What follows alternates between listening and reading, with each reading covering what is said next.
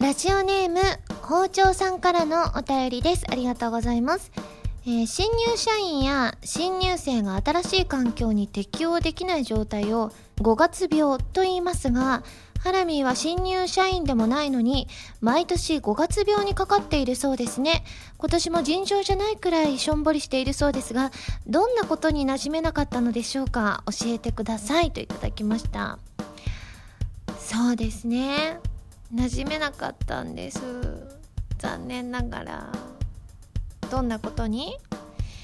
うーんそうですね。全てのことに馴染めなくてですね。しょんぼりしちゃったんです。ありとあらゆることです、うん、職場だけじゃなく日常生活もね日本にも全て馴染めなくてしょんぼりしてます。そんな5月ですね。はい。ということでそんなしょんぼりテンションでお届けしたいと思います。というわけで今週は原由美の5月病ラジオ。改めましてこんばんは原由美です。原由美のまるまるラジオ。略してはらまるこのラジオは毎回皆さんのお便りによってタイトルを変えるというちょっと変わった内容になっています。ということでまあ実際は全然私5月病とは、えー今年は無縁ですね。まあでも実際5月病っていうのはねかかったことあるような気がしますよ私も。なぜかなんかちょっと5月になると疲れやすいみたいなこともあったりするんですよね。今のだいぶ適当でしたねって言われた。確かに今日簡単だなって思っちゃった。はいということで私は元気に今日もお届けしたいと思います。ねあの先日街遊び行ってきたんですけれども。でね街遊びで諏訪彩香ちゃんと一緒にトリニティセブンで参加したんですけれどもで諏訪ちゃんとうちのマネージャーさんとあの私の3人で徳島に入ったんですけれどもでそれでなんかね待ち時間とかの間に3人で喋ってた時にペリーの話になったんですよ。あの歴史上の人物髪がちょっともじゃもじゃしてる人の話になった時にペリーって何した人だろうってていう話になって私が「カステラ持ってきた人?」っていう風に聞いたら結構2人ともに爆笑されちゃったんですよねでよくよく調べたらペリーってなんか鎖国を解いた人？みたいな感じだったらしくて私はちゃんと学生時代ちゃんと覚えたんですよちゃんと勉強してた時期に覚えてたんですけど必要ないことどんどん忘れていくのでなんとなくカステラだけが頭の中に残っててカステラってほらあの海外から日本に入ってきたじゃないですか。長崎とかに？長崎とかに入ってきたのかな？入ってきたような気がするのでカステラ持ってきた人かなっていうふうに思っちゃったんですよね。でもちゃんと調べたらカステラ持ってきた人ははっきり分かってないそうです。すごくないですか？そんなすごいものを持ってきたのにもかかわらず誰が持ってきたか分かってないっていうの。それってすごいことだななんていうふうに 思いますね。私も一つ勉強になりました。っていうか思い出した感じですね。はい。ということで今日は5月16日ということでですねまさみさんのバースデーライブの当日でございます。そして日曜日は、えーバースデーイベントの方に私がね出演させていただいて歌も歌わせていただく予定となっております。ねなのでねこれをお聞きの方で参加される方はぜひですね楽しみに参加していただきたいなと思います。それでは最初のコーナーに行きますよ。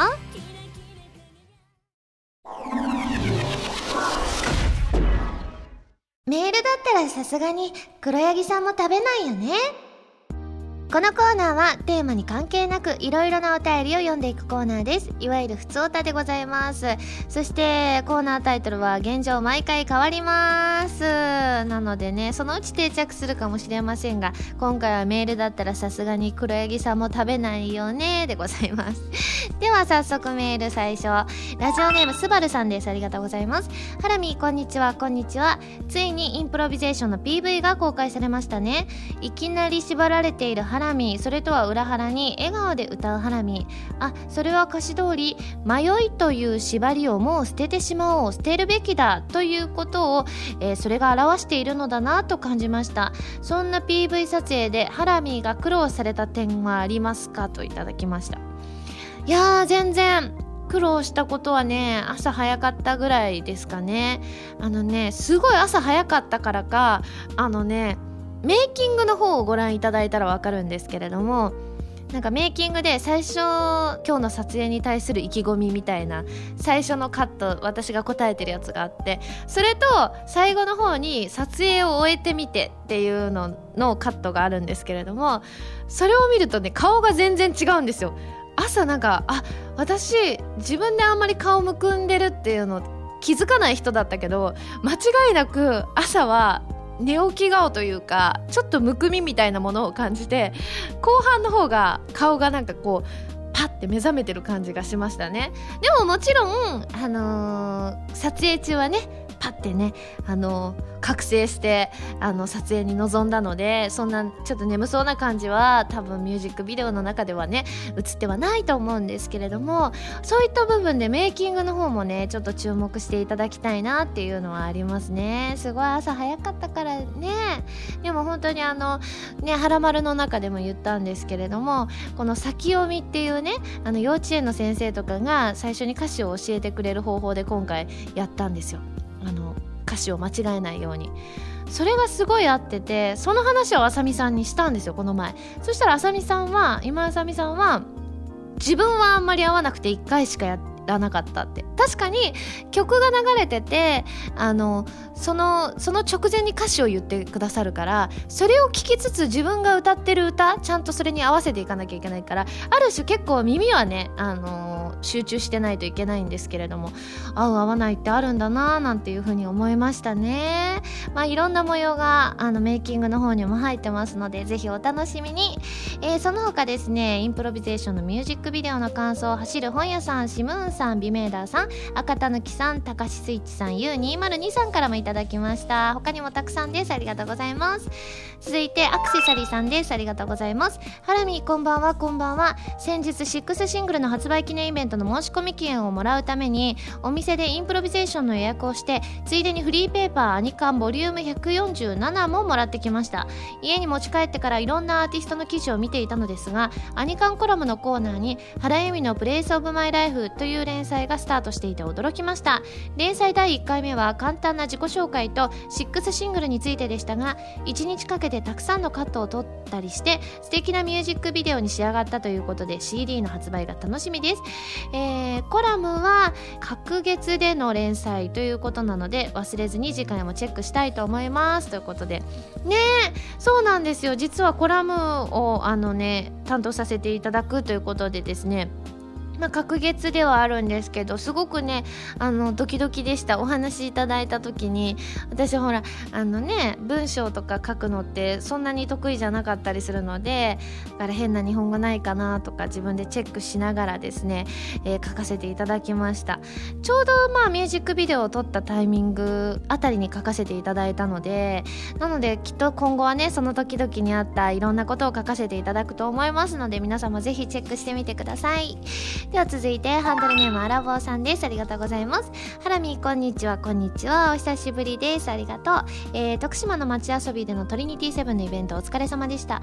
今回私の誕生日と両親の結婚記念日のお祝いを兼ねて家族旅行で街遊びのイベントに参加しました。スワちゃんとハラミーのトークショーもお二人の掛け合いなどが楽しく時間があっという間に過ぎた感じでした。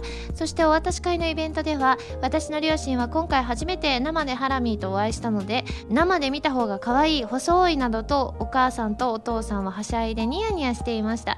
私も少しでしたがハラミーやスワちゃんとお話できて楽しかったです。またハラミーが出演するイベントで家族と参加できることがあれば行きたいと思います。ということでねえ、ご家族で、私もね、よくね、アラボーちゃんのパパママはハラマルにもメールをくださったりするのでお会いしたいなとずっと思っていたので、徳島の街で、ねえ、結構至近距離でお会いできて私もすごく楽しかったです。ねでも街遊びすごいいいお天気だったんですよ。前後でねイベントとかの前後で雨降ったりしてたみたいなんですけれどもでもそのイベント中がねとにかくねあのねすんごい晴れててあの目が開けらんなかったんですよね。なんか本当に最初のねトークショーとか上にあのテントをね雨よけのためなのかな？あのテントを張ってくださってるんですけどそれが透明だったので、まあ、全然光をこうあの入り込んでたんですよ。から全然本当に目が開かなくてで前にあのカメラをねあの撮ってくださってる取材の方々が来てくださってたのでそのうちその写真チェックをするんだと思うんですけれども恐怖ですね。私なんかこうパッチリ目を開けられてる写真がある気がしないですもん。でもねそれだけすごくお天気にも恵まれてすごく開放的な空間でのねあのイベントだったりしたのでそれはそれですごく楽しかったなと思いました。私会もね時間ちょっと短めでしたけれどもすごくね皆さんとね直接お話できて私もすっごく幸せでした。まあね6月になるとインプロビゼーションの発売記念イベントも始まったりするのでぜひぜひねそこでねあの近距離のイベント皆さん遊びにに来ていただきたいなと思います。えー、その他ですね、街遊びの感想、が原さん、雪月花さん、太郎さん、キャベツじゅんさん、まささん、ゆいさん、ゲルマン人さん、夏美さん、しーちゃん、ライチョウ、ピーさん、ロケッツさん、リッチョさん、タコツボ軍曹さんなどなど他にもたくさんいただきました。ありがとうございます。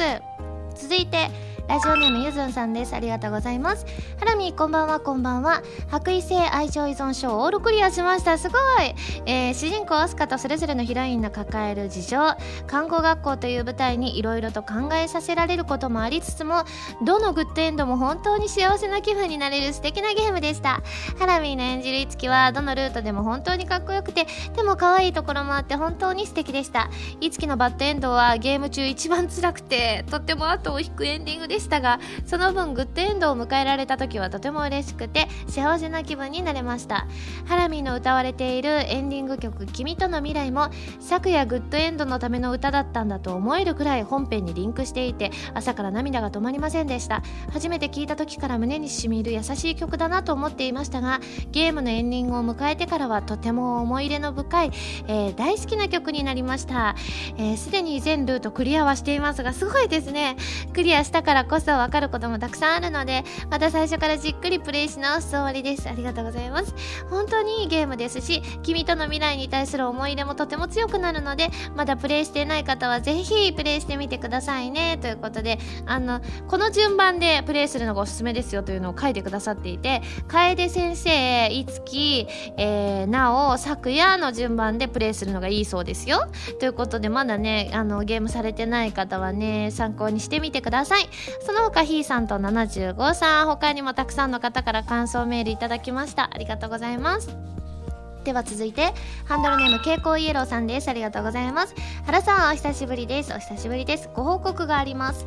就活中の自分ですが一社内定をもらいました。おめでとう、えー、慣れないスーツで長い話を聞いたり志望動機と自己 PR を毎日考えたりする終わりの見えない戦いもついに終止符を打つことができました。これから本当の意味で最後となる学生生活を思う存分楽しみたいと思っているのですがこのまま内定先の会社に入社すれば今両両親と住んでいる奈良を離れて東京で一人暮らしをすることになります。そこで原さんに質問なのですが一人暮らしに向けて学生生活の中でこれだけはできるようになった方がいい。これだけは悔いが残らないようにやっておいた方がいいことはありますか？ぜひ教えてくださいといただきました。なんだろうな学生生活の中でこれだけはできるようになった方がいい？でもそうだな。ご飯もね外で食べようと思えば食べられるしお洗濯もねやろうと思えばね今便利でいろいろボタンピッと押したらできたりするしお掃除もね多分お家でできてるんだったら問題ないと思うし。でもね多分ねうーん蛍光イエロさんはどうかわかんないけど今ねご両親と住まわれてるってことなのでであの奈良から東京に出るってことはあんまりねあのそのお友達とかもほとんど多分いない状況だと思うんですよ最初は。徐々にできてはいくと思うんですけどだからすごいね私の場合はすごいホームシックにかかったんですよ。だからホームシックになった時用の対策はしといた方がいいかもしれない。私的には。なのでうん、それこそなんだろうな LINE とかであの私の時代は LINE がなかったのでウェブカメラを取り付けて毎日家族と姿を見ながらねあのお話ししててそれがあったからこそ乗り切れた部分もあったりしたのでなのであの LINE とかねご家族とかあの LINE やってらっしゃらなかったらちょっとスマホとか持ってたらねあのご両親にも LINE をねあのインストールしてもらってなんか姿見ながら話したりとかお友達とかとねそうやって姿見ながら話したりとかすればきっと寂しささえ乗り越えられればあとはきっとね何だってできると思うのでぜひぜひ東京での新生活頑張ってくださいね。じゃあ続いてハンドルネーム星さんです。ありがとうございます。ハラミこんばんはこんばんは。ブログに書かれていましたがイヤホンをまたしても水没させてしまったそうですね。イヤホンは無事だったとのことなのでよかったですがそのブログでアップされている写真に気になったことがあります。ウォークマンの画面にインプロビゼーション TD と表示されていましたがこの TD とは何なのでしょうか。また HR とも表示されていますがもしかしてインプロビゼーションのハイレゾ音源を聞いていたのでしょうか。まさしくそうです。あのインプロビゼーションのハイレゾ版でいただいたんですよ。このミックスと言われるあのトラックダウンと言われる作業が終わった状態でのやつでこう家に USB でいただいたので挿してみたらそれがハイレゾの音源だったのであじゃあねこれはウォークマンで聞こうと思ってウォークマンに入れたんです。だから HR はおそらくハイレゾのことなんですけれどもインプロビゼーション TD っていうのはまさしく今出てきたトラックダウンという作業をし終えた音源ですよって感じですね。その後マスタリングと言われる作業に入るのでまたそこでちょっとだけ音質が変わったりするんですよね。なので私がいただいた段階のはちょうどマスタリングは前だけど TD は終わった状態の音源ですよっていうことで分かりやすいようにその後に TD と自分で打ったんですよね。いやーでもね何ですか？トラックダウンって何するの？トラックダウンはですねあのねなんかね音のねいろいろこの音をこれぐらい私もぼんやりしてますよ。私も詳しくは話せないんですけれどもエンジニアさんがこの音をこれぐらいの大きさで出してここで鳴ってるこの音をこれぐらいで出してとかそういった全体のバランスをとったりあとボーカルのね音質こんな感じで聞かせようとかこんな感じでなじませようみたいなそういった作業をする行為だと私は思っていますがどうなんでしょうか？もっと奥深いのかもしれませんけれども。もねただねもう私は水没させないようにあの気をつけたいと思います。まさしくあのブログ更新したタイミングはちょっと後だったんですけれども街遊びに行くまでのなんかちょうど品川駅で待ち合わせだったのでその時は。から品川駅でちょっと早めに着いてお昼ご飯を食べてる時にね飲んでたお水の中にピョンって入っていっちゃったのでちょっとね今後は絶対しないようにね。だってあのハイレゾのウォークマンとか結構ねいいお値段しますからね。なので大切に大切に。でもその分すごいいい音なんですよ。あのちょっと興奮レベルでした。私あのなんでハイレゾの音源ってあのうまくね落とし込めなくてあの聞けたのがやっとインプロビゼーションのこのハイレゾ音源だったんですよね。それ以外のやつは普通のモードでウォークマンで聞いていたのでなのでハイレゾってこんなに興奮する音なんだなとちょっと感動してしまいました。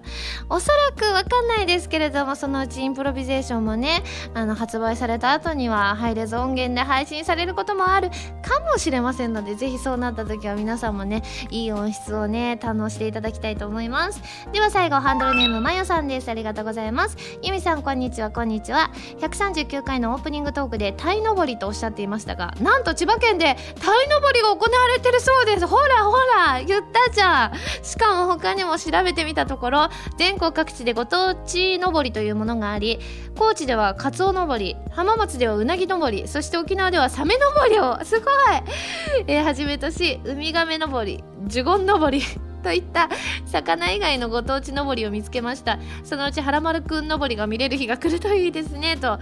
すごい。いろんなのを出してくださってますがやっぱり鯛のぼりはありましたね。よかった。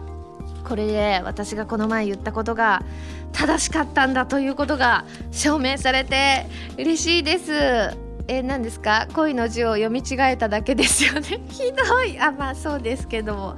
確かにメールには恋と書かれていまして。でもやっぱり魚編のつく感じってやっぱ私の中で魚編を見るともう全部タイに見えてしまうんでそれぐらいタイが大好きなんですよね。最近食べてないのでまた食べに行きたいと思います。ということでこのコーナーでは皆さんからのお便りをお待ちしています。普通歌係までお送りください。以上メールだったらさすがに黒柳さんも食べないよねでした。私原由美の6シングル「インプロビゼーション」が5月27日にリリース決定です。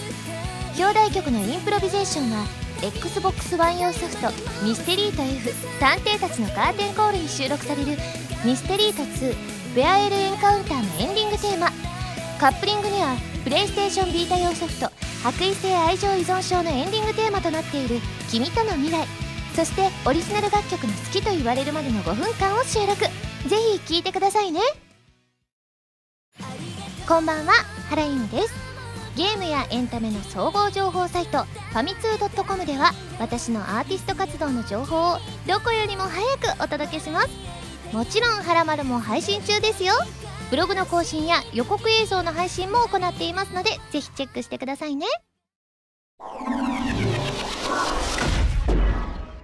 弓手段。このコーナーは全国各地の名産など私原由美が実際に食べて皆さんに広めていくコーナーです。え今回も名産を頂いて最大で星3つまでで採点させていただきたいと思います。それでは今回の名産をご紹介します。え今回は兵庫県の名産。えっ、ー、と長八水産さんのえー、イカナゴの釘煮でございます。今回メールいただいておりまして KB さんからいただきました。ありがとうございます。ハラミこんにちは。こんにちは。今回僕の地元の名物を紹介します。ご飯によく合うのできっと気に入っていただけると思います。といただきました。ご飯ですよご飯。もうご飯系とか嬉しいですよね。ここのコーナーで食べられるっていうのは。しかもね釘煮って懐かしい。私よくね淡路島に家族旅行行ってたもので。あー懐かしい。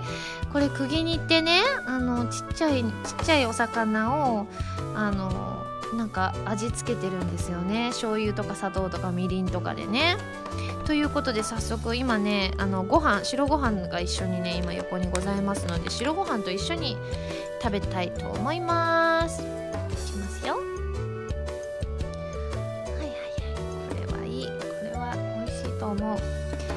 が熱々だな。いきます。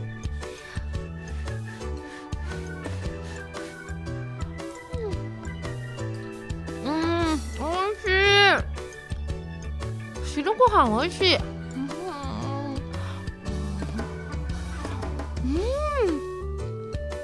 ご飯っておいしいな。うん。食い煮はねなんか本当にご飯によく合いますね。味がしっかりとしているのでなんか醤油のちょっとしたしょっぱさとあのお砂糖の甘みが両方ともしっかりと濃い味についているので白米に大変合います。お米美味しいすごい。これは私あんまりこのねパックに入っているお米ってそんなにねあの普段食べないんですけれども。すごい温めただけでこんなお米が食べられるってすごい作った人すごいなって思います。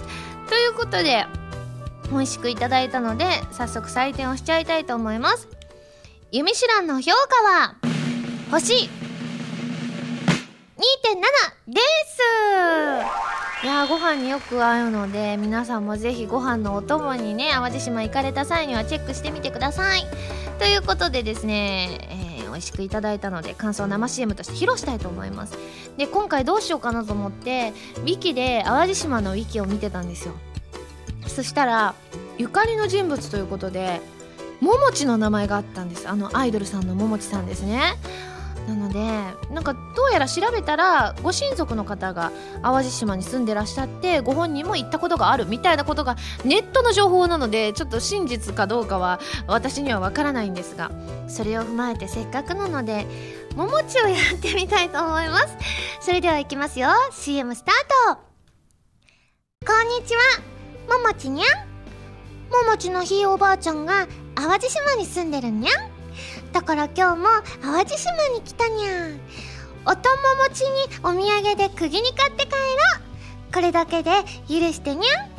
長髪水産のイカナゴの釘に。はいということで私はちゃんとねももちさんのちょっとした動画を見てですねあのお友持ちっていう風に言うらしいですよ。お友達のことを。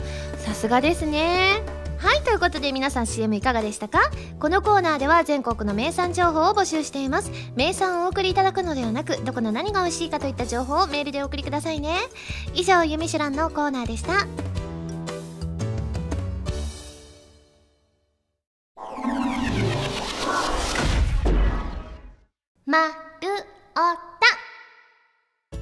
ちらのコーナーは普通のお便りから特定のテーマまでいろいろなお便りを募集して読んでいくコーナーです。募集していたテーマはこちらの3つです。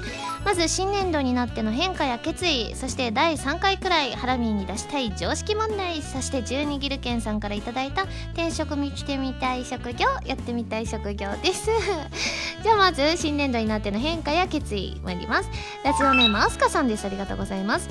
今まで半年に1回くらいしか部屋の掃除をしていませんでしたが新年度からは1ヶ月に1回は掃除します。掃除って大事ですよ。てかはすごい。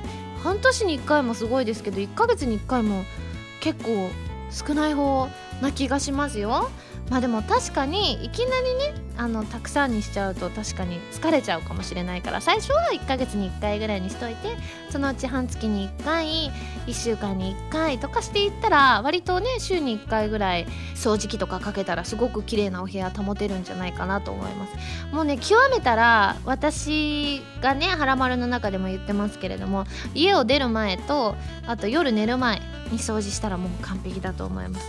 いつかそれを目指してくださいね。続いて星空のガーディアン伯爵さんです。ありがとうございます。ハラミこんばんは。こんばんは。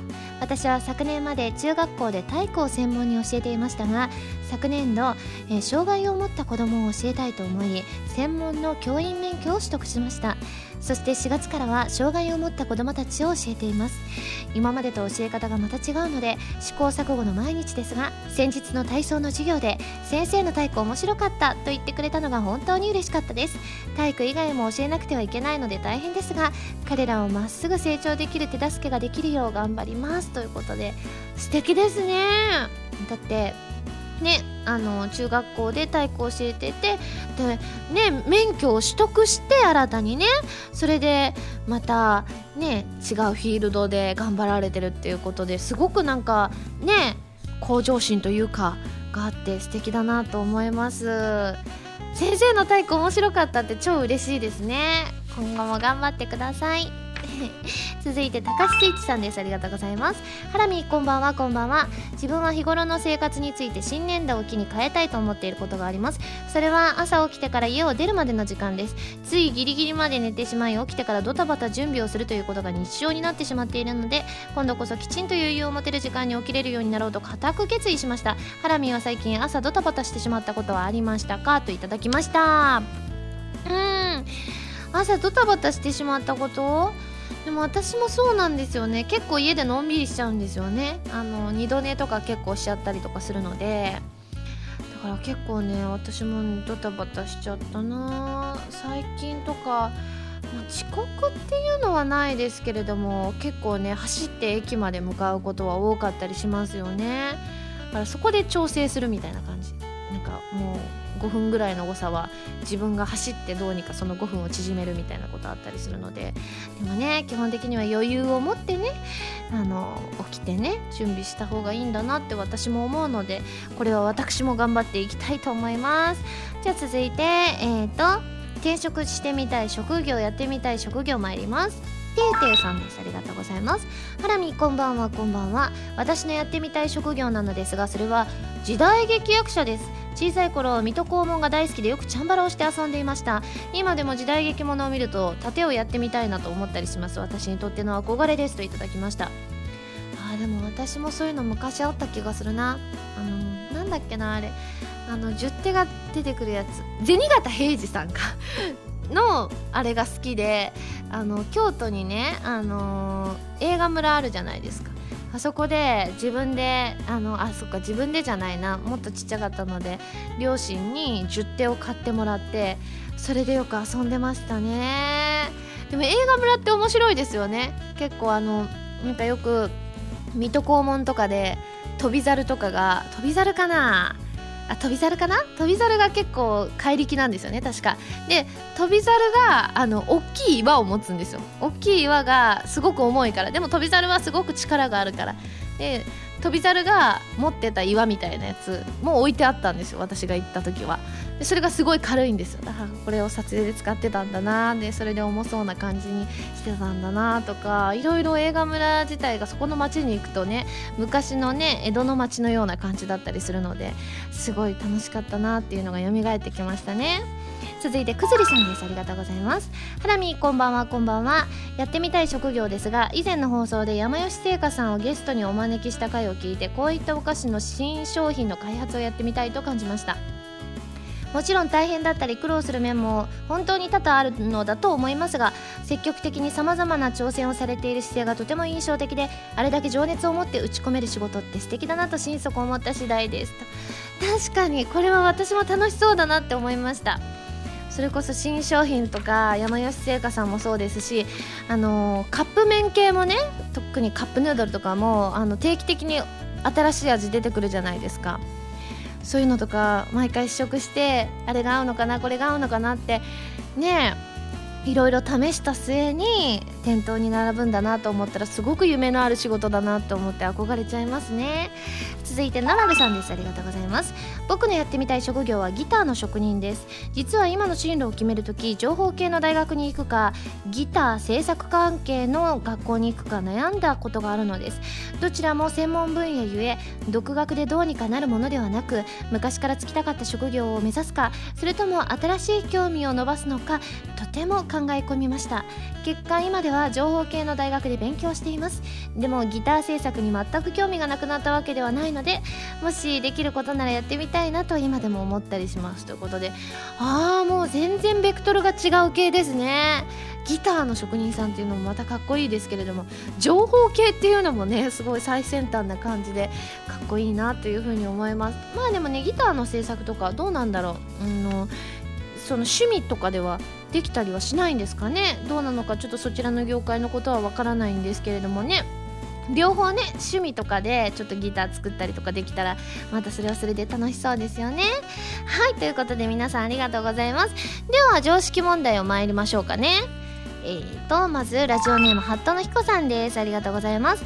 新聞などに載っている番組表をラテ欄と言いますがこのラテとは一体何のことを言っているでしょうカフェラテのラテ。このラテはカフェラテのラテじゃないんですか？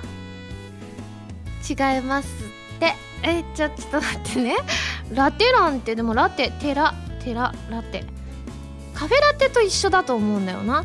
だからカフェラテが何を表してるかっていうことだからカフェラテはえっ、ー、とコーヒーと牛乳を合わせているからラテでしょ？合わせるという意味がラテの中に入っているのだとしたらん？番組表だよ。はい。だから合わせるという意味がこのラテの中に入っているのだとしたらラテ欄。わかんない！つながんない！もう見ちゃっていいかな？ラジオテレビの頭文字。あなんだ！そういうこと？なんだ！難しく考えすぎちゃった。ノラルさんです。ありがとうございます子供の日に食べるお餅といえば柏餅。もう当たった。くずりさんです。ありがとうございます。えー、食べ物には成分などからくる特殊な呼び方をするものがありますよね。例えば畑の肉は大豆。そうなんですか？畑のミルクはブドウそうなんですか？といった具合ですが海のミルクといえば何でしょう？ハラミも大好きなあれですよね。水。水。あれ？牡蠣なんで？なんで水なの？食べ物なの？あ違う。ミルクか。こんがらがっている。えミルク飲み物でもないのに牡蠣ってまた斬新な発想ですね。続いて包丁さんです。ありがとうございます。ハラミが朝食に大量の料理をお皿に盛りまくることでおなじみのバイキングですがバイキングの言葉の由来を 答えてください。バイキング？なんて日だ？じゃないですよね。きっとその後の方全然後ですもんね。あのバイキングさんの方がね。バイキング？盛りまくるバイキングのあ分かった。バイキングってね海賊とかでバイキングっていません？そう。だから大量に食べるでしょ？で海賊さんってこれいっぱい食べるでしょ？だから海賊さんはバイキングいっぱい食べる。いきますよ。帝国ホテルの支配人がデンマークで見た食事方式らしいです。北欧のバイキング。あ海賊だ。やっぱりバイキングのように豪快に食べることから命名した。バイキングと呼ぶのは日本だけで世界的にはビュッフェと呼ばれる。つまりハラミは海賊のように豪快に朝食を食べている。合ってた。すごい。続いてたけさんです。ありがとうございます。音楽の強弱表現において強くを意味する記号はフォルテになります。では反対に弱くを意味する記号は？え？フォルテ？フォルテ。フォルテ。弱く。インプロビゼーション。インプインプロビゼーション。あでもアドリブだったなインプロビゼーションって。ん？楽器名なんですか？楽器の名前と一緒。弱く。楽器の名前と一緒。楽器でしょ？フルート。フルート？ん？ピアノ？え？そうなんですか？へえ勉強になる。続いてデザイアさんです。ありがとうございます。ハラミーが得意とされている IT ですがその IT とは何の略称でしょうか？あこの前ちょうど愛しててその話になって答え知ってる人が言ってたんだよ。でもなんだっけな？えっ、とねなんだっけな？なんかえそれなの？って思うようなことだったんで。インターネットとかじゃないんだよな。えっ、と情報技術？情報は情報でしょ？情報はえっ、となんだろう難しい。ニュース？ニュースでも IT IT インターネット。インターネットじゃないんですよね。インターネットじゃない。テクノロジー。テクノロジー。何テクノロジーだろうな。インインターネットじゃないんでしょ？でも I でしょ？インプロビゼーション。インフォメーションテクノロジーか。あ情報ってそうだ。インフォメーションよく言うわ。あそっかそっか。続いておなちさんです。ありがとうございます。インターネットでは当然のように言われているアカウントですがこれは英語でどんな意味でしょう？名前。名前だと思ういきますよ。え取引口座という意味だそうです。他にも勘定書等の意味があります。アカウントって取引口座なんですね。びっくりしちゃいました。続いてはロケッツさんです。ありがとうございます。iPhone6 プラスに夢中なハラミインターネットを使うのに4ギガ回線と w i f i という2つがありますよね。この2つは何があ4ギガじゃないか。4G か。4G 回線と w i f i という2つがありますよね。この2つは何が違うんでしょう？えっとね 4G はそのねあの街全体を覆う力で w i f i はその部分部分に置いてある力。きますよ。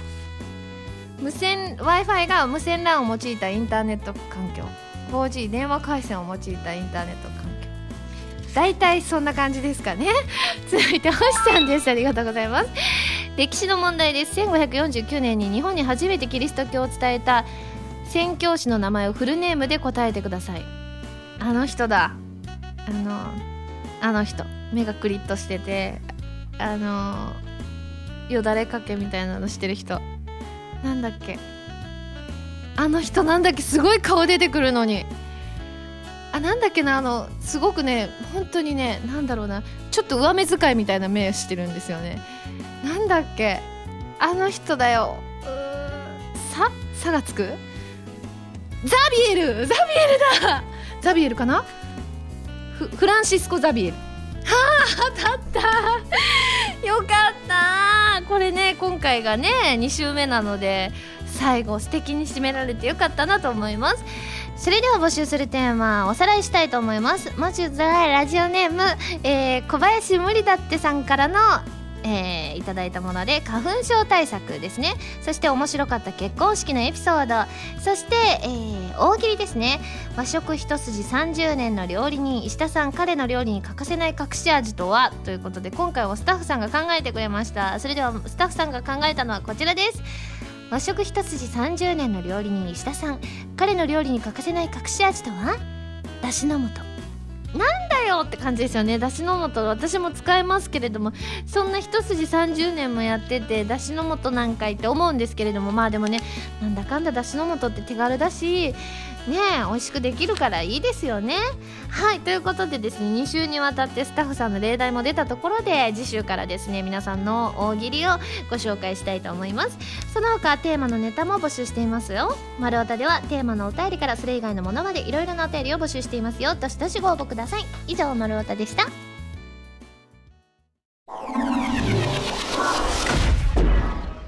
はらまるリスニングプラス。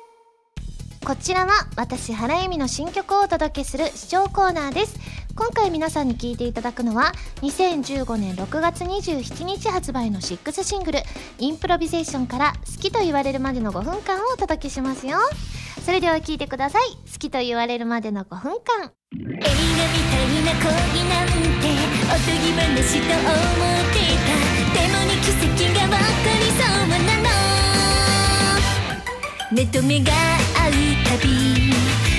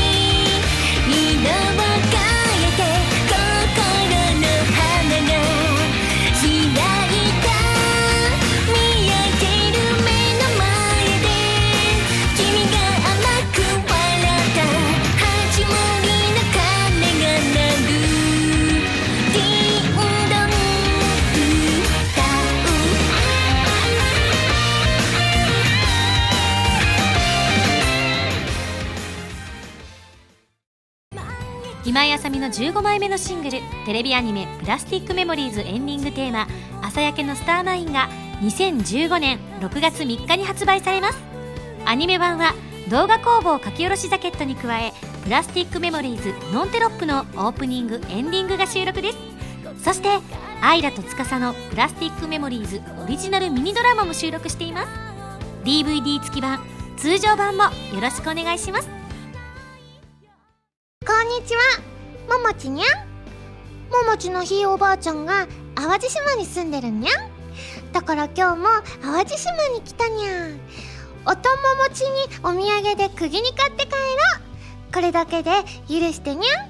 長発水産のイカナゴの釘に。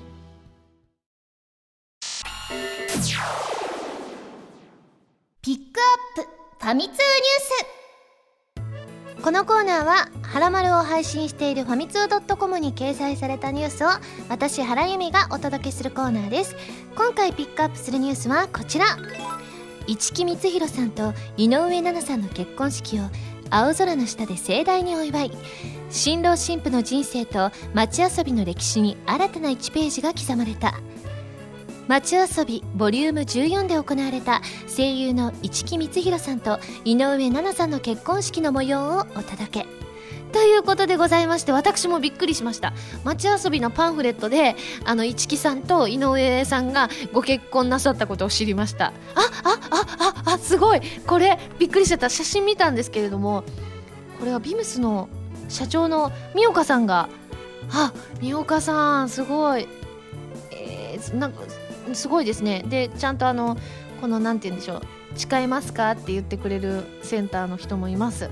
すごい。あくまちゃんも？ええ披露宴の司会くまちゃん？すごい。そしてえあ近藤さんがもう話したりとか？あとは納屋さん。納屋さんといえばマウスの社長さんですかね今のね。そしてビームスの社長の三岡さん。もう知り合いばっかりですごい。すごいですね。すごい。いい天気で本当に良かったですね。ケーキに言うとファーストバイトもブーケトスもあったということで。へえすごい綺麗。あすごい。これって本当に新しい試みですね。フラワーシャワーであすごい。これは本当にすごいです。もう幸せそう。え新しいですね。街遊びで結婚式を挙げるっていうのこれまあ一組目のねあのーカップルじゃないご夫妻になりますけれどもまた今後もそういったものがあるかもしれませんからね。ということですごいこれぜひねあのまだ見てらっしゃらない方はねすごいなかなか見られないあのいつもの街遊びで結婚式を挙げるというねなかなか見られない光景が写真でたっぷり見られますのでぜひぜひチェックしてみてください。以上ピックアップファミ通ニュースのコーナーでした。